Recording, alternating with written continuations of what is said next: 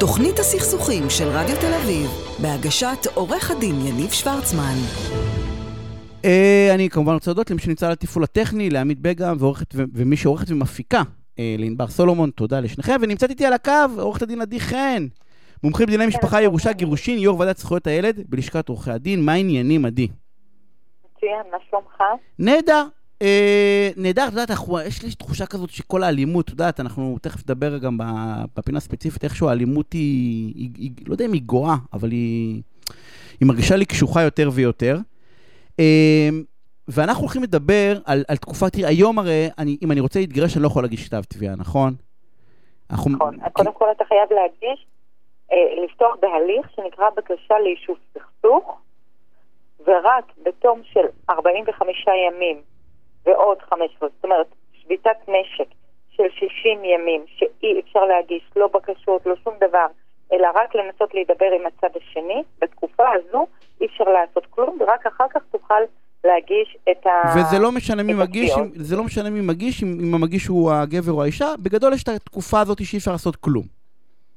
כן, עם סייגים מסוימים. או, איזה סייגים יש? הרי גירושין, את יודעת, אם מגיעים בגישור, אני רגע אומרת, אם מגיעים בגישור זה מדהים, זה מה שצריך רוב, רוב מוחלט של הזוגות. אבל לצערנו בדיוק סיימתי לדבר על אלימות, וזה לא ממש ככה, נכון?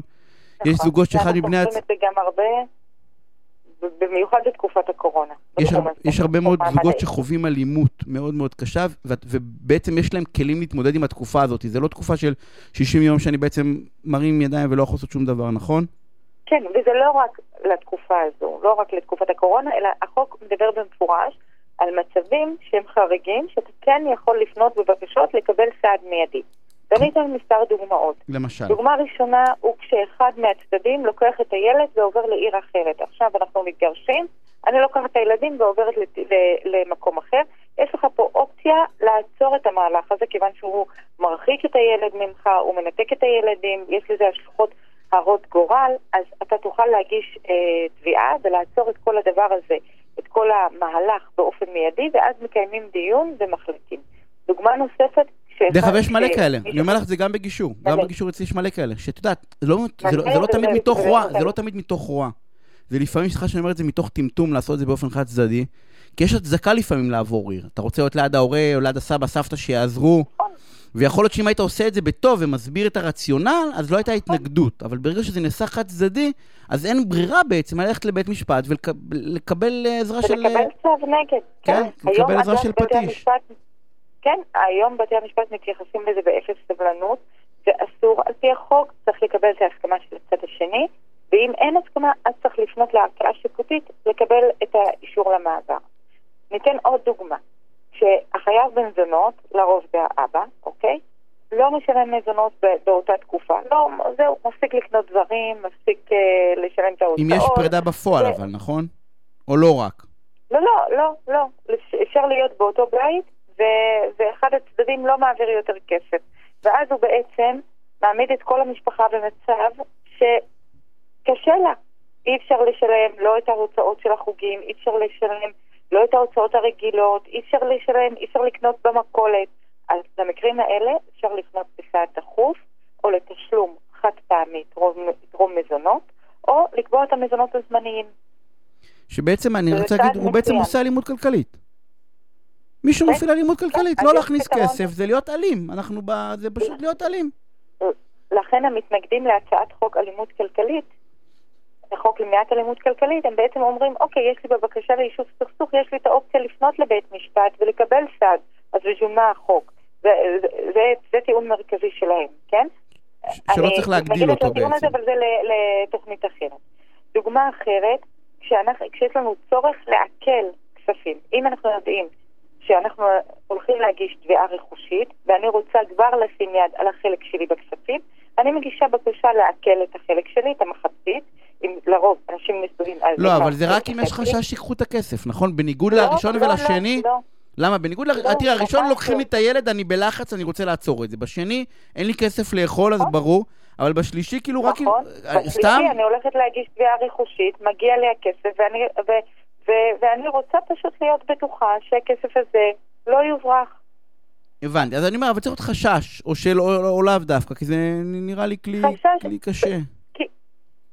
תראה, ברוב, ברוב הבקשות כותבים שיש חשש, ותמיד יש חשש שהצד השני יבריח את הכסף. אבל למרות שמדובר בקופות, אבל ממילא המחצית של, ה, אה, של כל מה שנצבר בתקופת הנישואין שייך לבן הזוג, אוקיי? נכון. אז אפשר לעכל את זה. הבנתי, אוקיי. מה עוד? ממילא מדובר בקופות, ממילא לא מדובר בכסף נזיל, בזכויות פנסיה וכולי, אז שווה את זה. אם, אם יש לנו כספים בחשבון הבנק ואנחנו רוצים לוודא שהצד השני לא מבריח את הכספים, אז אני גם יכולה להגיש סוג בקשה מסוימת שמונעת לעשות דיספוזיציות בחשבונות. שלא מושכים באופן את המזומנים בעצם, שלא מושכים את המזומנים ובעצם משנים את המצב. אבל גם, זה, אבל גם זה הסוג של טמטום, סליחה שאני אומר את זה, של טמטום, כי הרי עצרו את זה, כסף כזה הוא מזוהה, הוא מסומן. נכון, אבל יש הרבה שעושים את זה, הרבה מבריחים. מאותו רציונל של אלימות כלכלית, כי אני אבריח את נכון. הכסף, לא יהיה לך או לך, לא משנה לצורך העניין, לא יהיה לך כסף, או את יודעת, או לוקחים כספים, את זה אני למשל יודע, לוקחים כספים לייצוג המשפטי, כי הוא לעיתים יקר, אז אתה בא ואומר, אני צריך את כמה עשרות אלפי שקלים, אז מאיפה אני לוקח את זה מכל מיני חשבונות, אז בעצם זה עוצר את הכל. וזה אסור. צריך לזה, א', אסור להבריח כסף. מה שאני הייתי מציעה, יש חוק מפורש, חצי חצי, אז בואו, בשביל מה כל ההתדיינות?